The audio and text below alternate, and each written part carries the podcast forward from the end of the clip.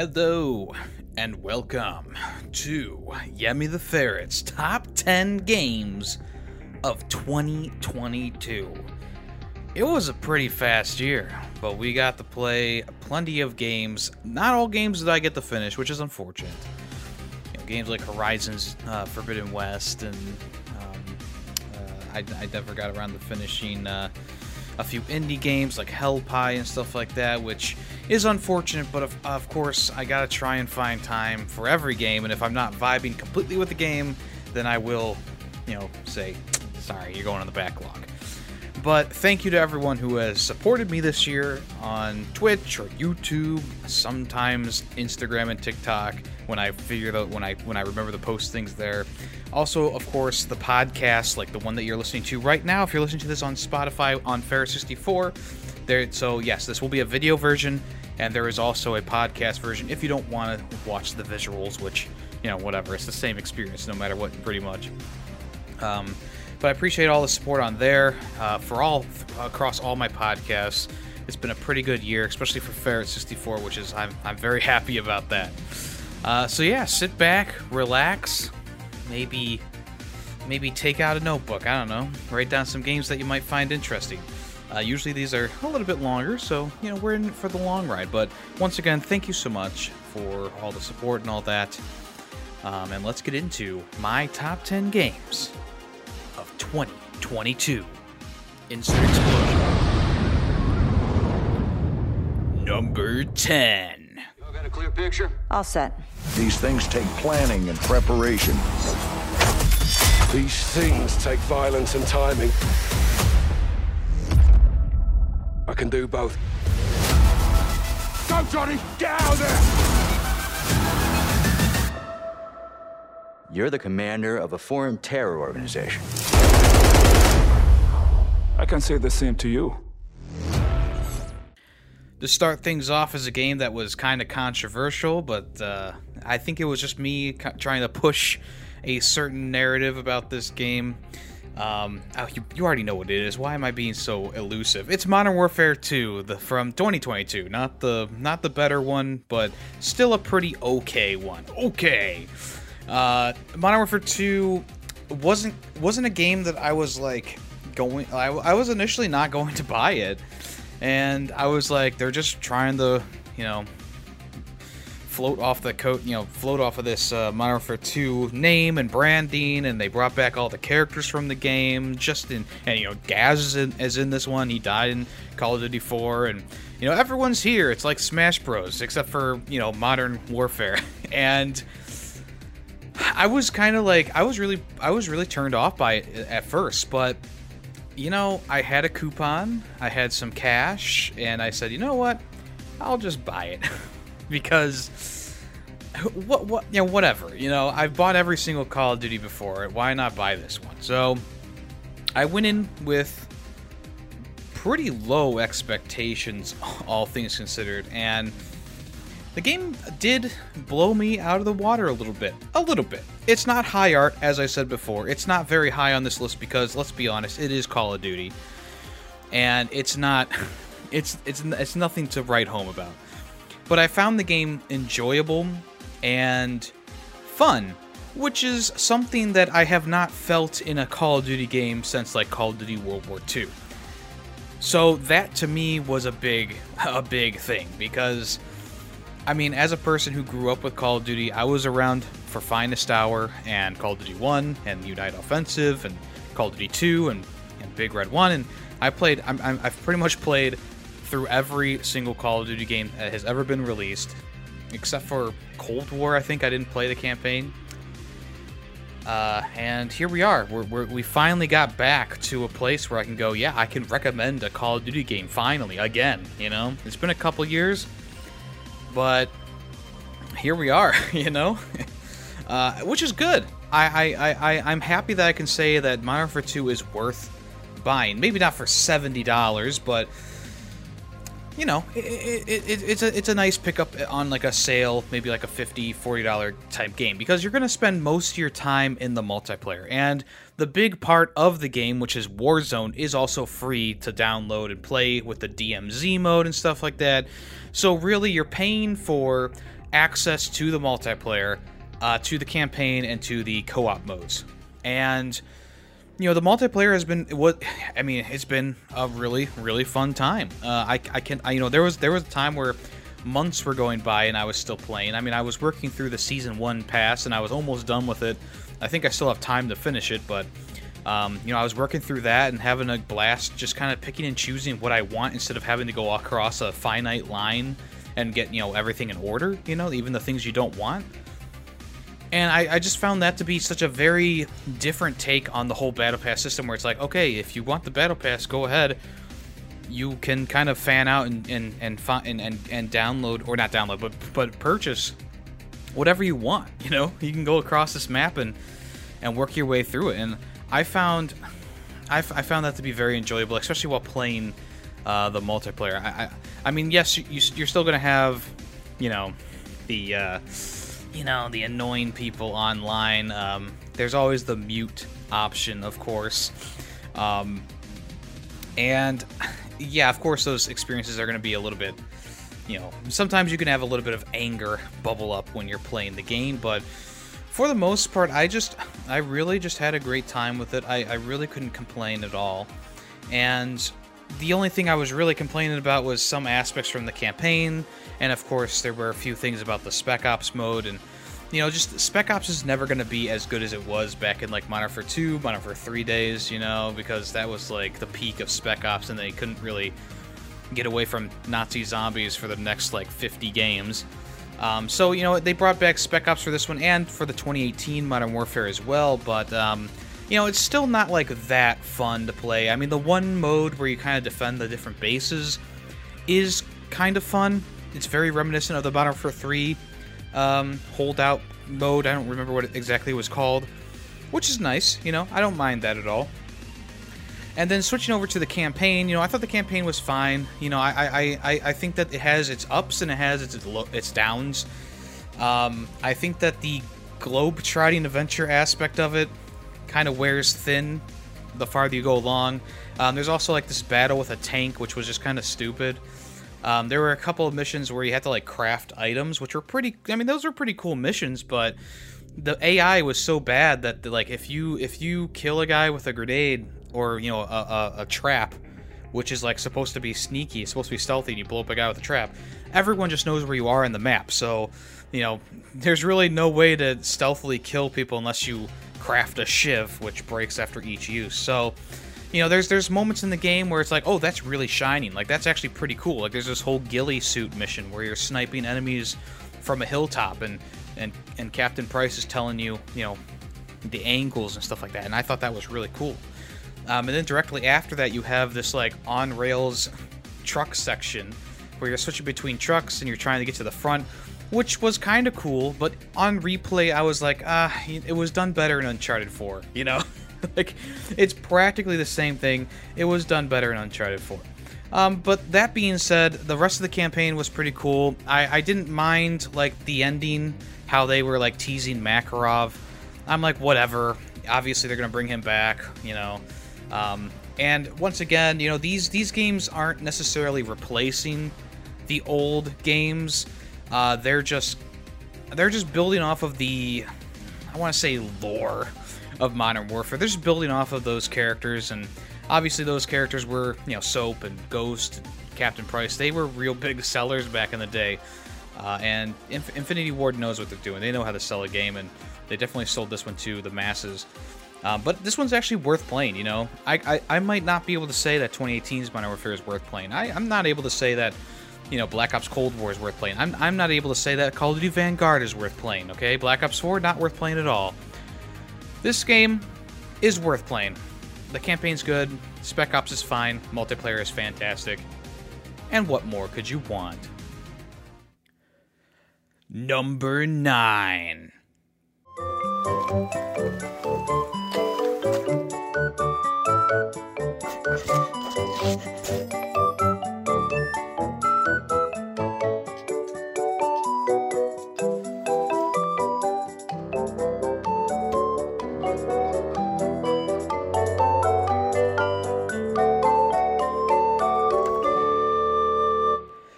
Little Gator game stole my heart from the minute that I started playing it, and I could not put it down until I 100%ed the game. It did not take too long to get through it, and it wasn't like all that grandiose of an adventure.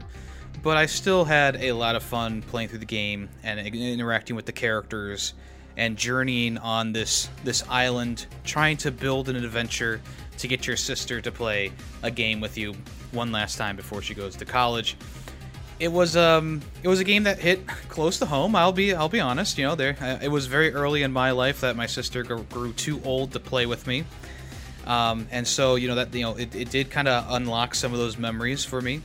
And you know, I think a game that takes itself not so seriously, but does have a bit of a serious subject, and, and this one handled it very well. You know, the, a lot of games will kind of fumble that aspect by having it be a little bit too too cheery or, or too depressing at times, you know. But this game, they they really do thread that needle very very carefully, and they do a really good job with it. And you know, initially when you start Little Gator game, you know, you're, just with a, a few a few friends, and you're just kind of like, okay, we did this little part of the adventure. We kind of learned the basics of jumping and swinging your sword and bouncing off of the uh, the, the pot lid you get for a um, for a shield and being able to climb up small inclines with the with the with your stamina ability, right? And your sister go and you know you're like, oh, come come play with us, sister, and she doesn't want to. And essentially, you know, the, the adventure kind of grows into this grand, not really grandiose, but a bigger thing because all the inhabitants of the island are helping and pitching in for not inhabitants, but the people who are there are helping to pitch in with this project that the the little gator is doing. And, you know, they set up all these cardboard monsters, and there's a bunch of them hanging around giving you quests to do. And they all, once you become friends with them, they come back to your main hub area. And, you know, they, they help you build bigger structures there. And it's all just a very whimsical and fun adventure. And it's one of those games that came out, you know, a little bit late in the year in December, about halfway through, right before Callisto Protocol. And it's just I think it's going to go a little bit under the radar, even though it has overwhelmingly positive Steam reviews. I think it is going to go kind of under the radar simply because it is at the end of the year, and a lot of people don't consider December to be a part of their top 10 list like I do. Um, that's one of the things I poo poo the Game Awards for. It's because it's like, okay, it's January to December, you know? And you, you can tell because a lot of games from December last year and a lot of games from December this year, they're not going to show up in the next Game Awards. There's no way they do.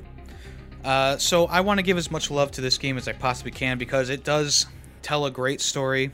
It is a very fun, albeit easy, game to get through. I mean, it is it is designed for kids, and that's the thing. I think that it's a good kids game.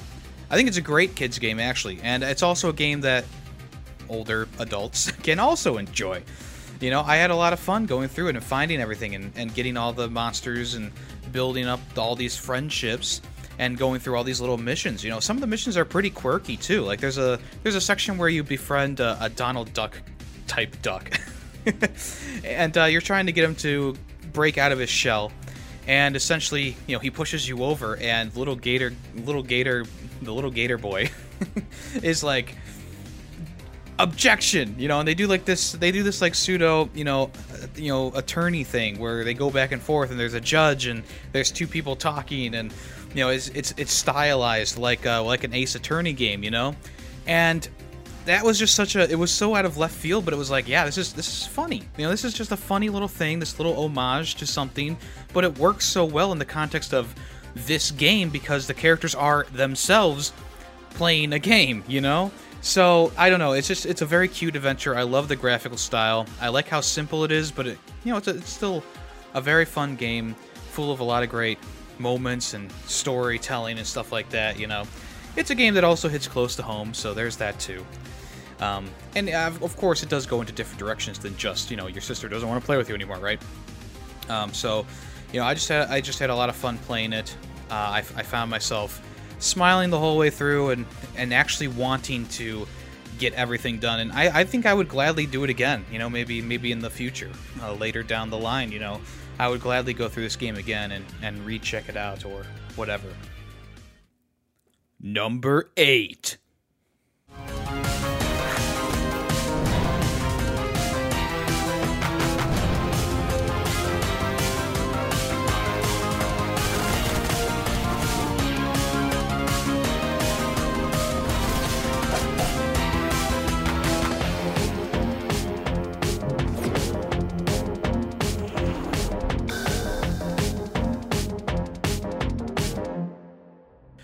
Who's saving the world?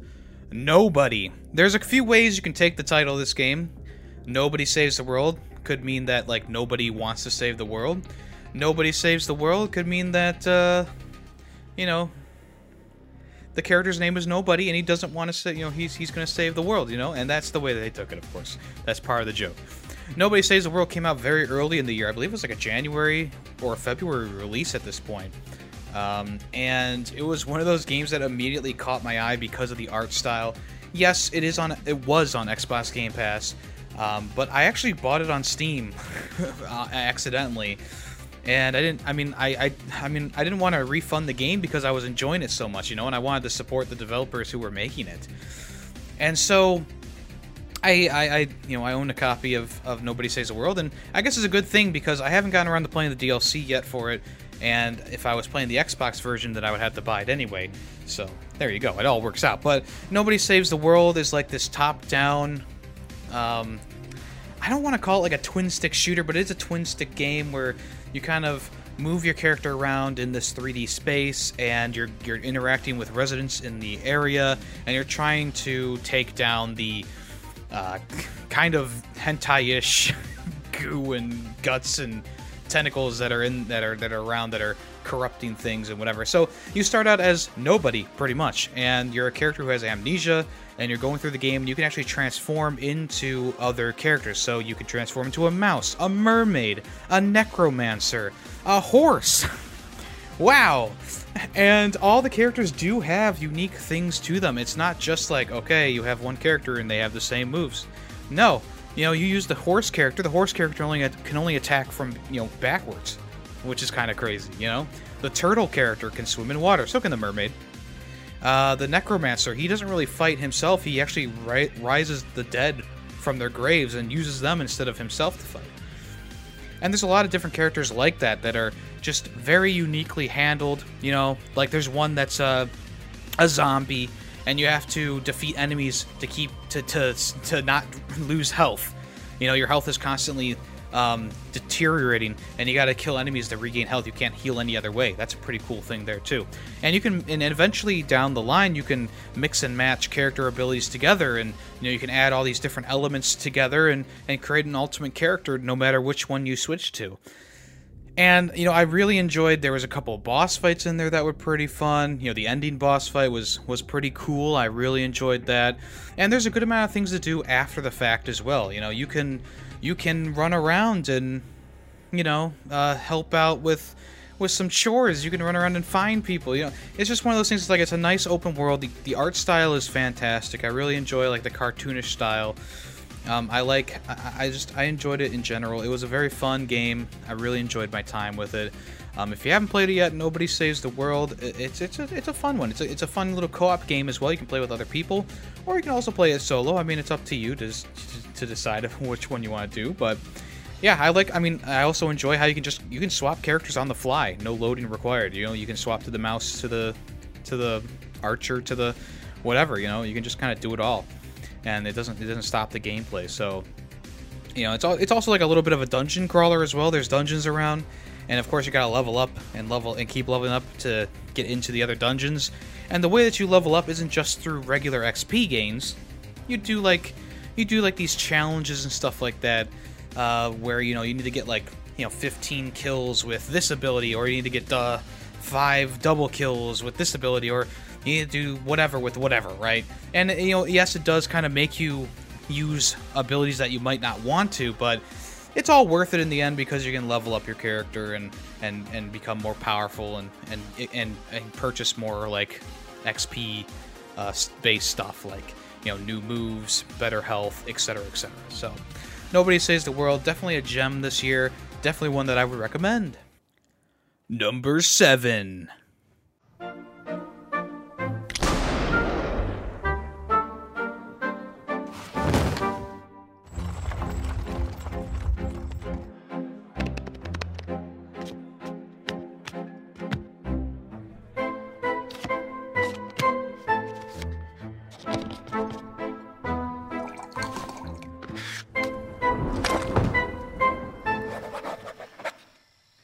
Card Shark is probably the most unique game to come out this year. Sure, it's kind of a little bit like WarioWare at times, but honestly, I don't think I've ever played a game le- quite like Card Shark. And that's saying something because I've played a lot of games. Uh, and I'll probably say that same line later on down the road here with a different game. But for right now, let's just talk about Card Shark because Card Shark was one of those games where you know you go into it and you don't know what to expect. You know, you might be able to see you know some gameplay online. You might be able to see a few trailers or or listen to the developers talk about the game. And it's just like one of those games where you go into it and you're like, what have I got myself into? You know. Uh, so the story is based around um, you know your character. He he's he's a he's a mute, and he gets picked up by this kind of shady character, and he's taught how to practically cheat at, at card games. So that that's I mean the main goal is to sit at the table of like King Henry III or whatever and, and swindle him for all his money, right? The big the biggest heist, right? And of course, there's lots of different events that happen during the game.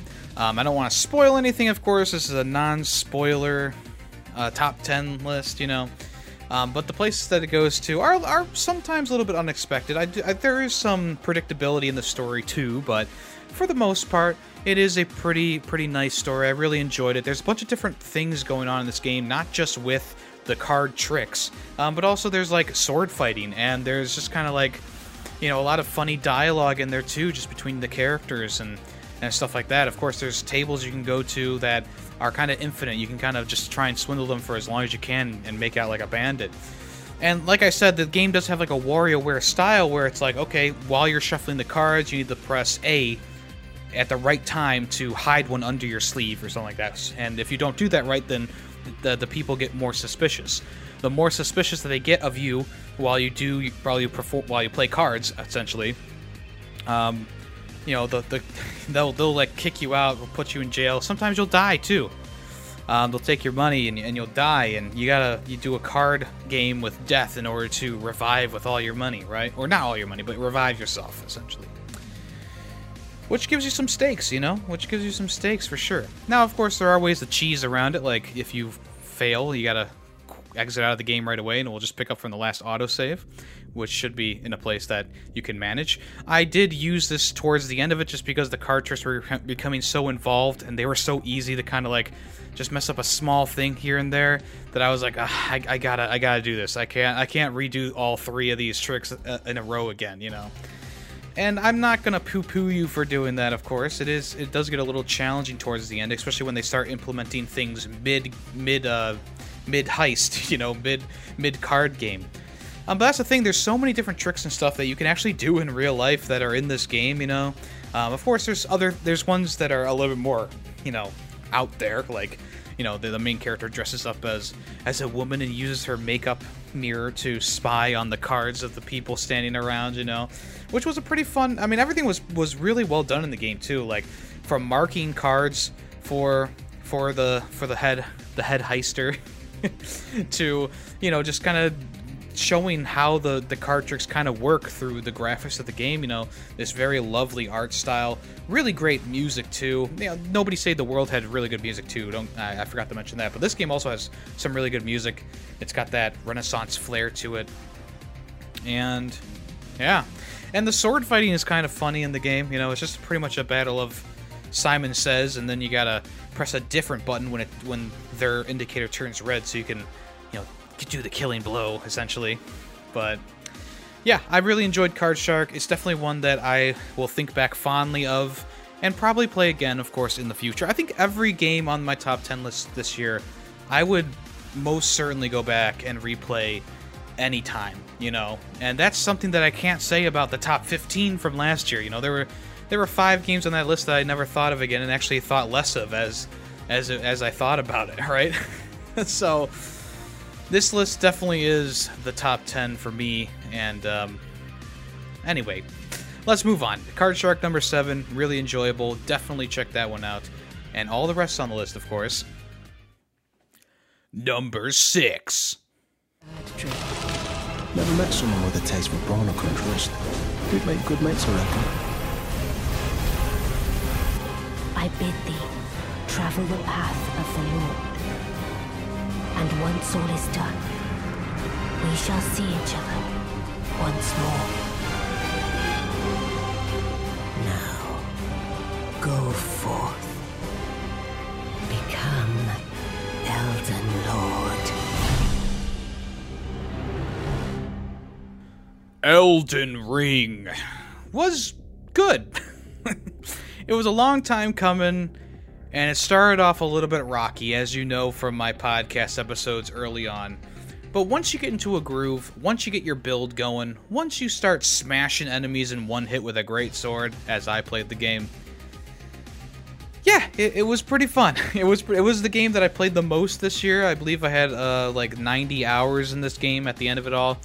I was in the middle of doing a, a, um, a new game plus run and trying to do all the different um, like side missions and stuff like that.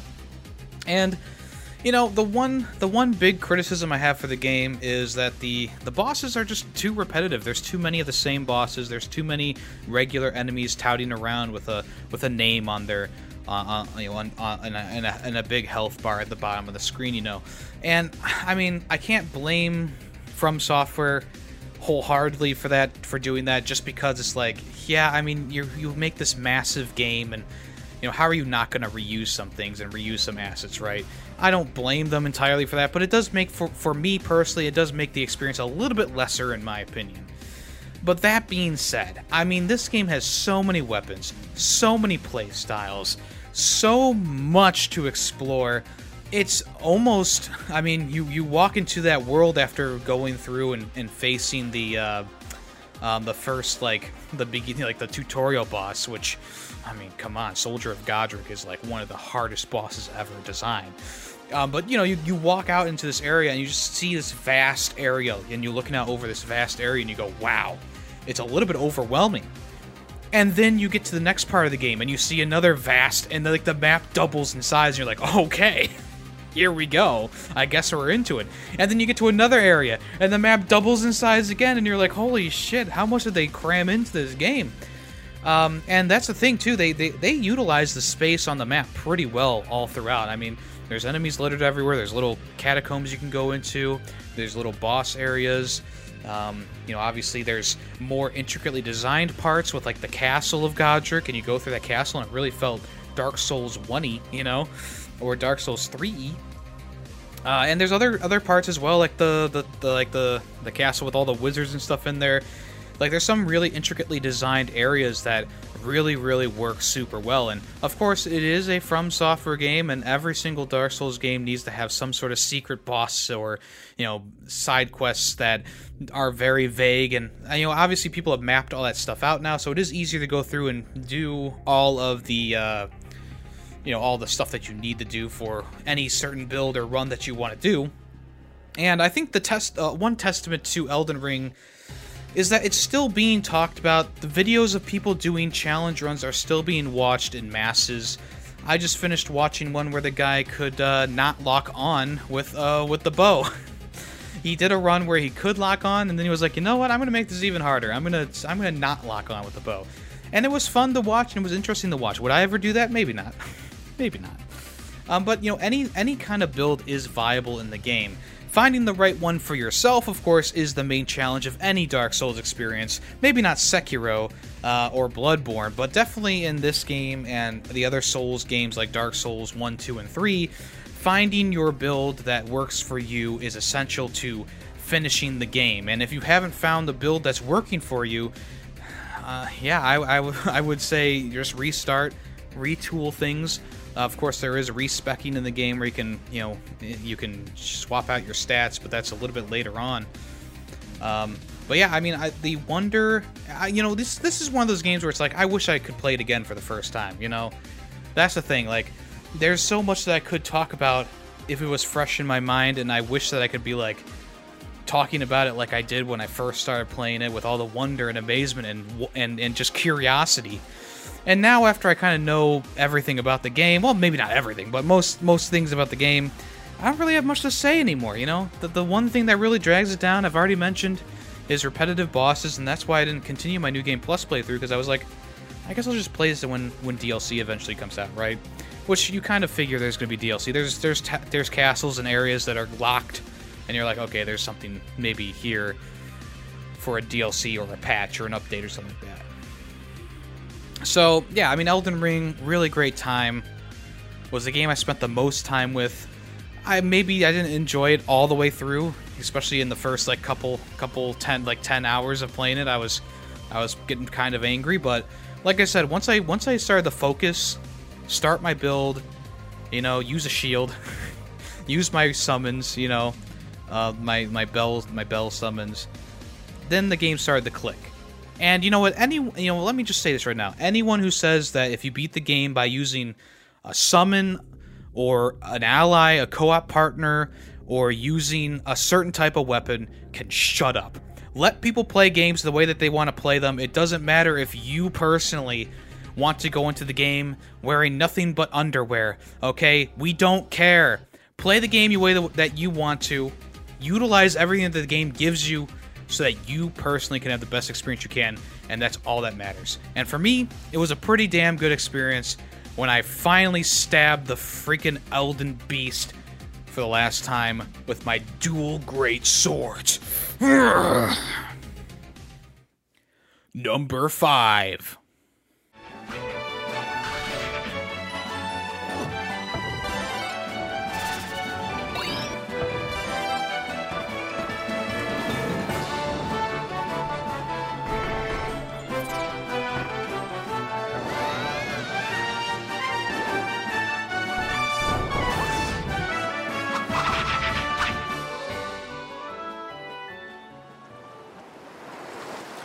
We go from medieval fantasy to cute and cuddly. Kirby and the Forgotten Land is my fifth favorite game this year. Um, I was uh, I was pretty hyped for this game. Let's be honest. You know, I was really really interested in a 3D Kirby platformer, something that, that had never been done before. And I was extra, extra excited. And you know what? It delivered. It delivered so hard that it was better than Elden Ring in my eyes boss variety, all the different weapons and abilities you can gather and use, collectibles galore, and Kirby, the one of the coolest characters in any video game, who can take down any god or beast ever imagined.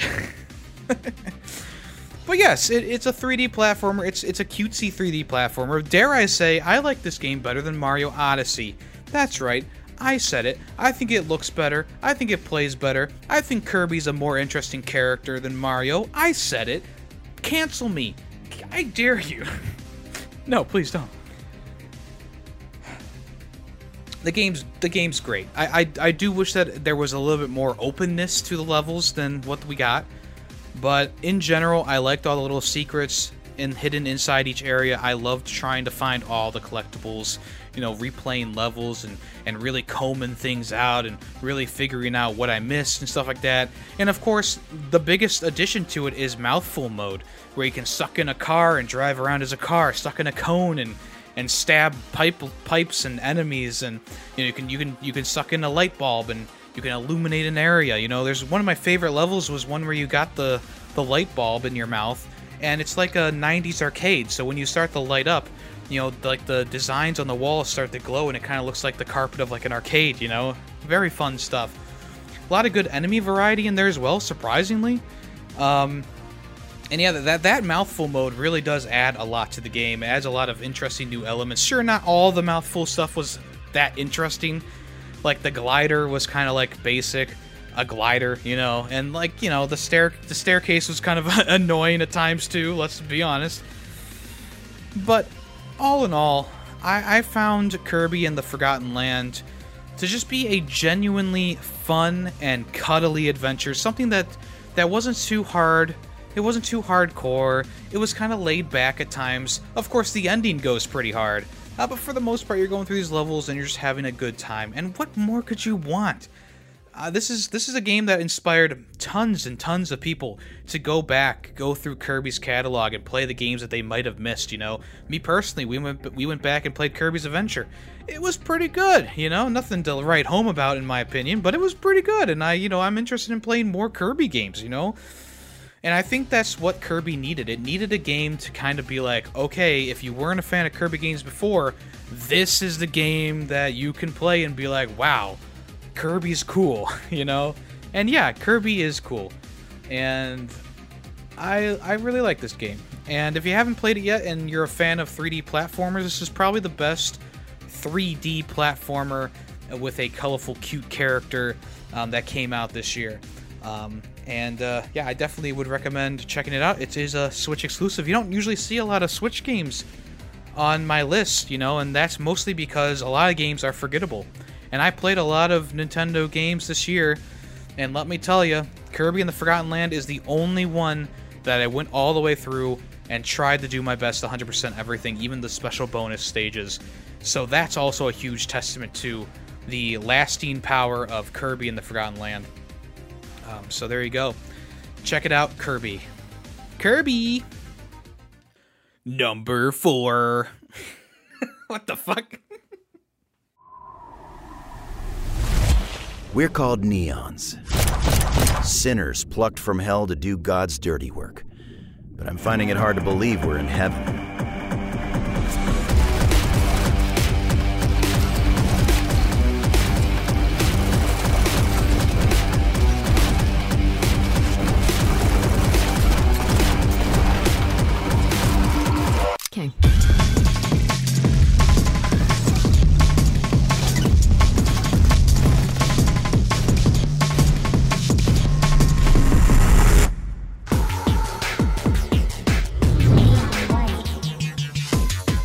It's Neon White, baby. Oh my gosh, I had so much fun playing this game. And this is the game that I did 100%. It was one of the first games that I went through and I said, you know what, I gotta do everything in this game. It was so cool. I love this game. I really do. And that's saying a lot because it's number four on my list, and I'm saying I love this game. What do you think I think of the next game? Will I be taking off my pants? Maybe, maybe not. Maybe I'll take off my pants for neon red. No. no, no, no, no, no. Uh, I love this game. It's very, very, very good. Don't be, don't be, you know, don't be, don't be like, don't, don't, don't be pushed away by kind of like the anime aesthetic that happens throughout the game. Okay, that's a, it's a very small portion of the experience is actually interacting with characters and going through like the, the kind of like anime story, right? You know, the voice acting is pretty, is, is, is really strong in this game. There's one character who's named Neon Violet who is very ooh-woo girly anime type character. And of course, you gotta put in one of those games for the people who want to jerk off, okay? uh, but in general, I mean, I found myself not skipping any dialogue, in this game. I thought that the voice acting was was phenomenal in this game. You know, the guy who plays Neon White did a really, really good job. Um, and there's a whole bunch of like fun and, and and charismatic characters to beat in the game. You know, the main crux of the game is using these cards to take out demons while doing platforming challenges. So, you know, in order to complete the level, you got to kill every single demon, and you got to get there as fast as you can so you can get a silver me- or a, a platinum medal, I should say, S tier ranking on each level. And there's also little collectibles hidden in each level, like a gift, which you can give to characters and unlock secret levels, and also just, you know, have fun with the characters in the game. And, you know, even though I found the final boss to kind of, you know, kind of be like, eh, ho hum, you know, it was fine. I liked it, but it wasn't like super challenging, right? Maybe at that point I was just really good at the game and I was like on crack while playing it, but yeah, I, I, I just I found this game to be so smooth, so so fun, so fast. You know, there's just so much going on.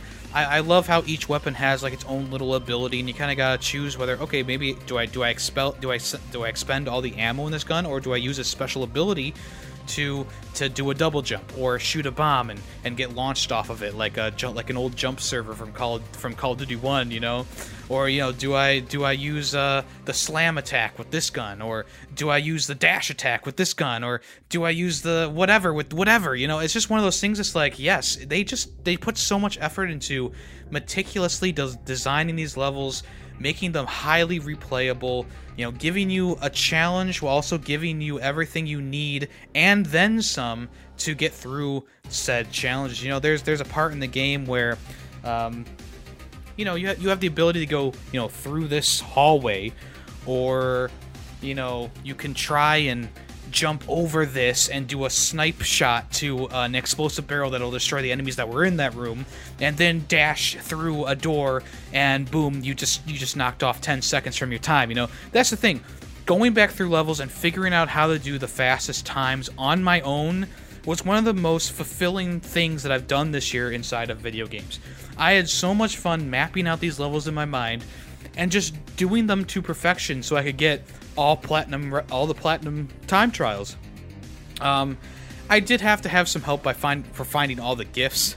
That that was one thing that I did need a little bit of help with, just because they some of them were hidden in pretty good places and and pretty out of reach places.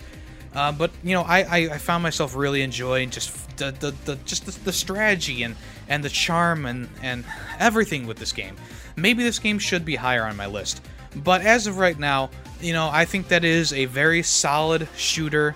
It's a, it's a game that I think if you like fast-paced shooter and you you love platforming challenges, boom, this game is exactly what you want, what you need. Um, and yeah, even though like the story isn't always interesting, I still enjoyed listening to all the dialogue and, and interacting with all the characters as much as I could. Yeah, I just really, really liked Neon White. What can I say?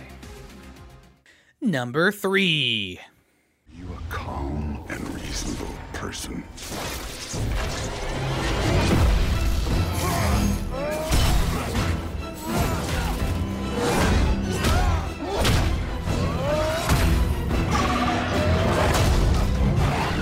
In moments of crisis,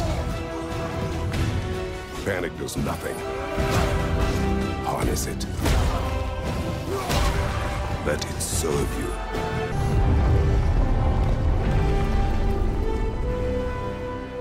You'll get your answer soon enough. Well, some of them. God of War Ragnarok. Oh man, this was a long time coming. I've been waiting since 2018 for this game to come out, and it delivered. And it delivered on a, a golden platter, a platinum platter, you might say. This is one of the few games that I 100%ed this year and got a platinum trophy on. And of course, it's because it was such a good experience. The story and the acting and the, the locations you go to and all the new bosses that you fight from big dogs to to to, to centaurs to just all these different boss types. And you know you think about the first game you know 2018's God of War i should say and just how kind of repetitive fighting the ogres with the, sl- the stone slabs was. They were fun fights but you, it kind of gets a little bit old that being said, you know, 2018 does have some of the best boss fights ever. Now, this game also has some really, really great boss fights. You know, that starting battle with Thor is so memorable. How they fake you out by thinking that you got, you know, you have to restart at a checkpoint, but then Thor zaps you with lightning and revives Kratos to fight him some more. You know, the final battle with Odin, really, really good. Um, you know, through the game, there's just a bunch of memorable boss fights and moments, and you know, I, I do think that the game takes its, its story is a little bit more sloppily done, in my opinion, than 2018. You know, 2018 was such a classic of you know a father and son tale going to the top of the mountain, whatever.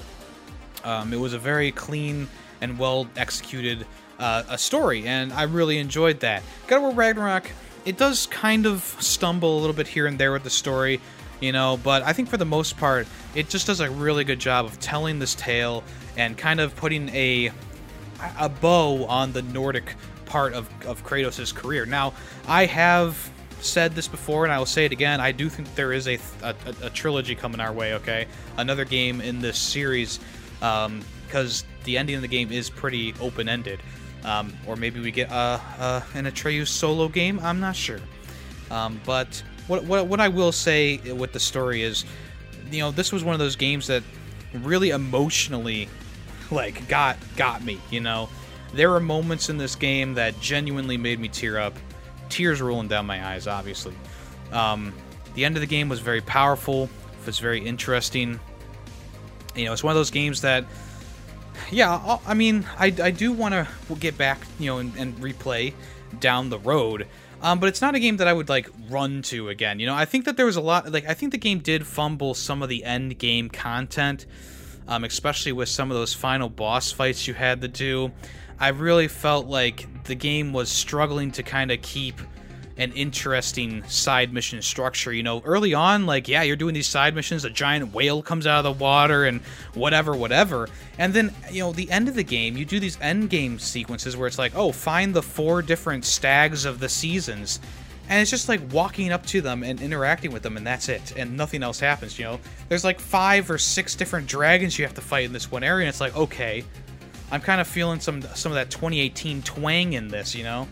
And that's not to say that I don't like the combat. Like, obviously, I love the combat, but when you're fighting, you know, and doing things that stopped being interesting after the third time you did them, uh, you start to lose me a little bit. And um, I will say this, you know, even though I really like the story in the game, it also, like I said before, it does kind of stumble a little bit, especially with how they did uh, they, they did Surtur pretty dirty in this game. You know, you, you, do this whole section where you're trying to find him and whatever and power him up to, to start Ragnarok, and he doesn't even do anything. he literally does nothing. And it's like, wow, we took this guy's life because we thought we needed him, but we didn't. like, he, he was just a giant distraction that barely did anything, you know? Maybe that's too many spoilers there. Sorry. Um, I mean, it's, it's, it's the top 10 list of the year. What, what am I going to do? not talk about the things that I liked and did not like about something. But that being said, Ragnarok, you know, it, it does build on top of the combat system that was in place in 2018. Yeah, I do miss like the the R2 giant axe swing down onto an enemy into an instant kill. I do kind of miss that move a lot, but there's a lot of stuff in there that they, they they changed around and mixed around. There's a lot of different runic abilities and heavy runic abilities and stuff like that to use as well. They retooled how Rage works. There's three different versions of Rage now, which is pretty cool. You know, kind of deciding which version of Kratos you want to use. That was pretty cool. And the new weapon that they add into the game is also God tier. It's one of the, my favorite weapons in any God of War game. It was very, very, very fun. No, you did not get to use Thor's hammer. And I guess I'm okay with that because the Draupnir spear was pretty freaking cool. And don't let me don't let me dissuade you from trying, you know, playing the game because you know even the stuff that I didn't really like, I still had an, an enjoyable time doing them, except for the one of the final boss fights, for one of the final side boss fights. It this game genuinely made me rage at times, and just because of that, you gotta knock it down a peg. You know, I, a game that makes me rage is not a game that I had uh, completely had a lot of fun. You know, had the most fun of my life with. You know, even though most of the game was really really good I gotta I gotta criticize it for making that those final like two or so boss fights that I did just out of this world difficult. You know, I was playing on like a medium difficult, a normal difficulty, whatever you want to call it, and I was just getting dismantled by by one of these ending bosses. And yeah, anything that makes me yell at the TV probably not going to be higher than number three on my list. Let's be honest. Did I say enough positive things about God like about this game? Like it is really like the graphics are great, the gameplay is really smooth, it's a really good experience. I don't think it's as good as 2018, but it's still pretty good all things considered. If I had to put this on a list of like God of War 2018, God of War Ragnarok, God of War 3, God of War 2, God of War 1, you know, God of War Ascension, you know, it's definitely towards the top of that list. You know, 2018 God of War, probably next after that would be God of War 3, and then Ragnarok, honestly. So, you know, take that with what you will. It's still a really good game, but in a year of games that I had a lot of fun with a lot of different games, this one was the only one that truly made me rage. And because of that, I can't put it at the top. Sorry, Kratos. Number two.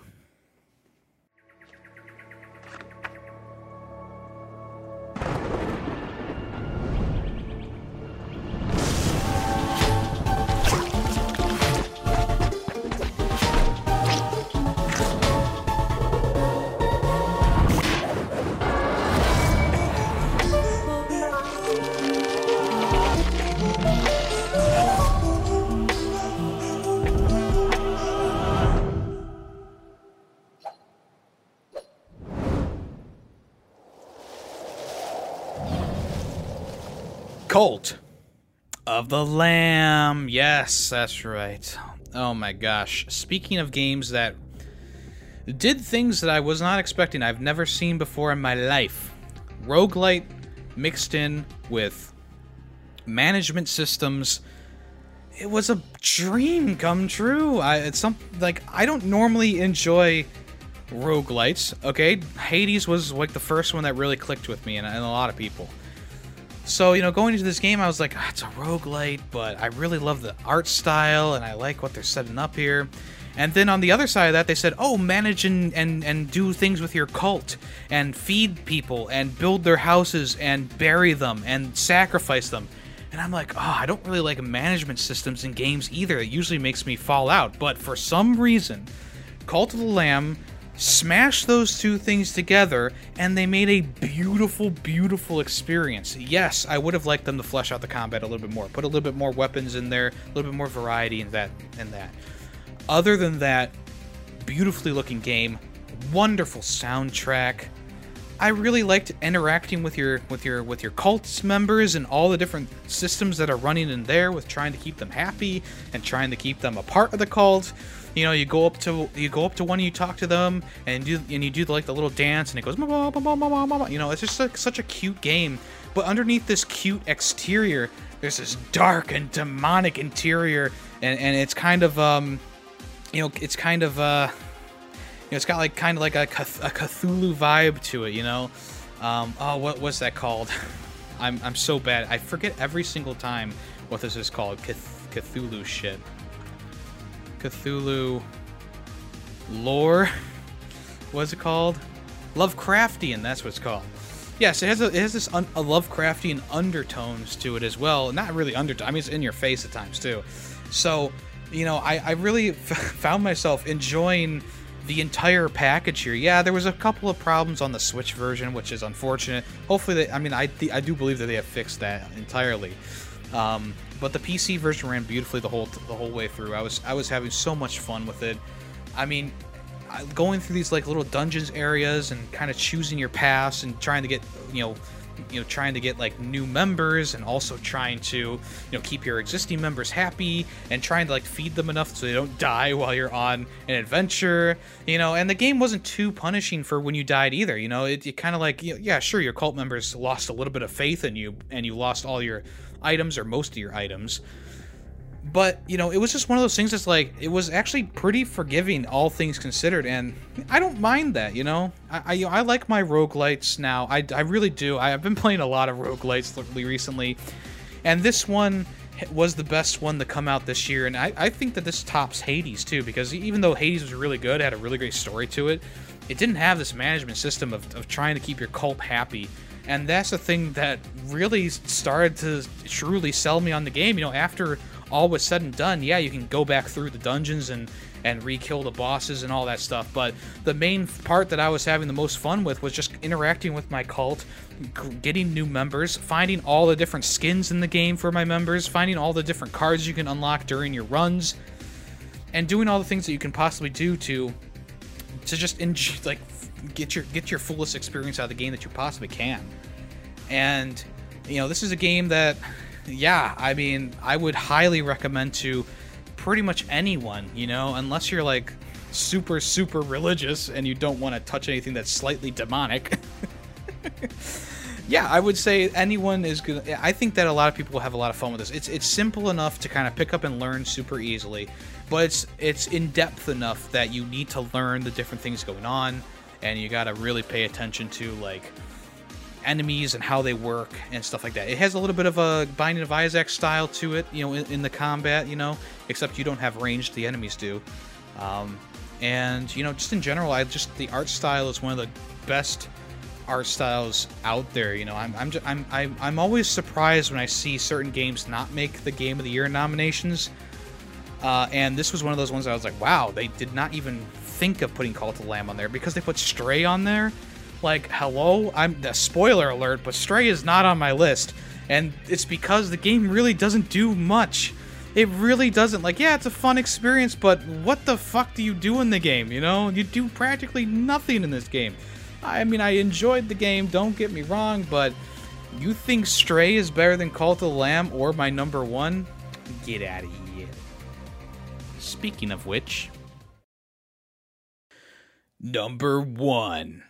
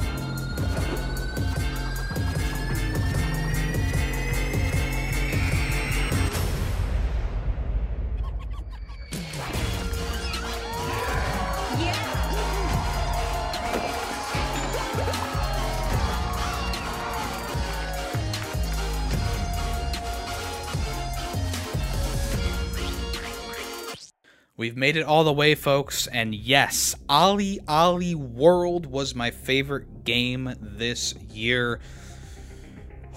Where do I start? I mean, come on, like OlliOlli 1 and 2, great games at their heart, you know. It, they're simple little little puzzle, not really puzzle, but you know, kind of like hardcore platforming games.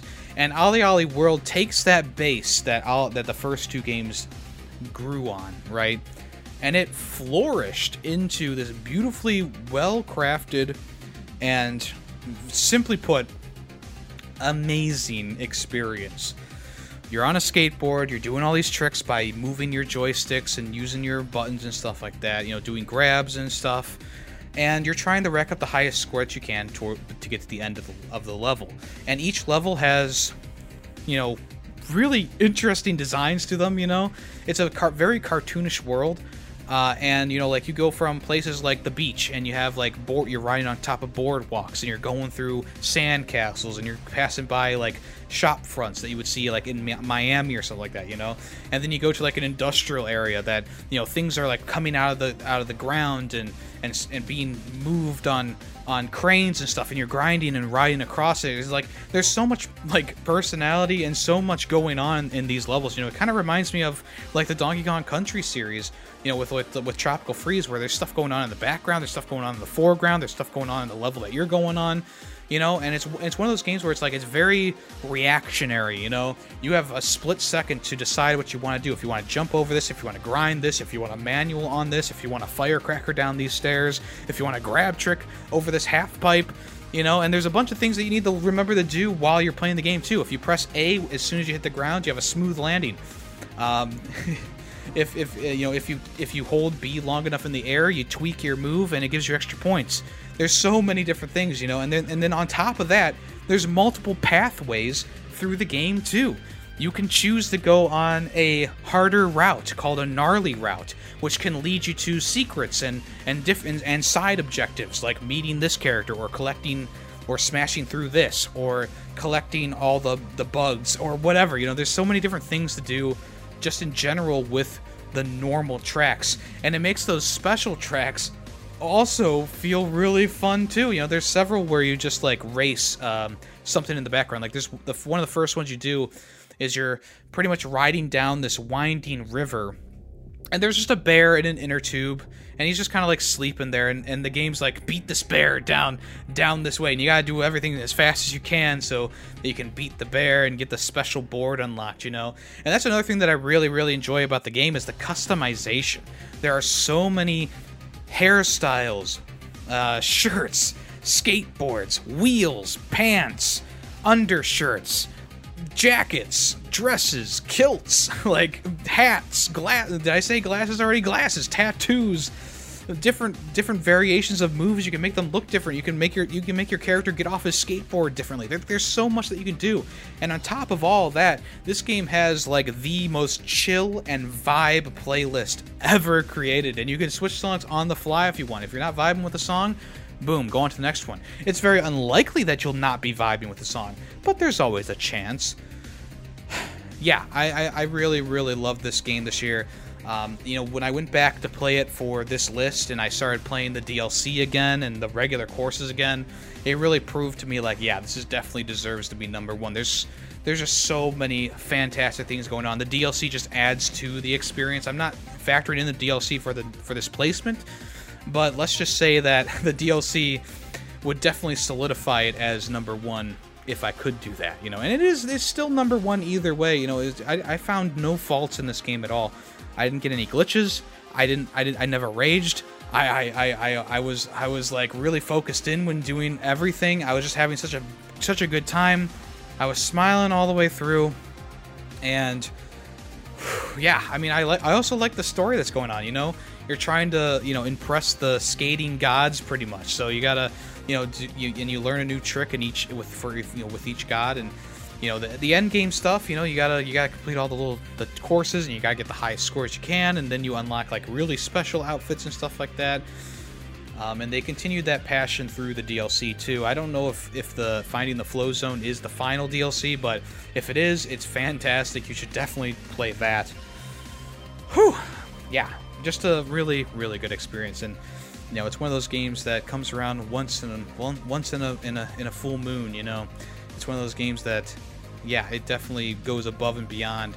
And I think the one thing that really, really cements its placement is the fact that it did come from a line of other games that were good in their own rights, but this game just built on top of that so so well. It's it's a perfect sequel. It truly is and it was the first game that I gave a 5 out of 5 this year, and after consideration and thinking about it for a long time, it's actually the only game that I gave a 5 out of 5 this year.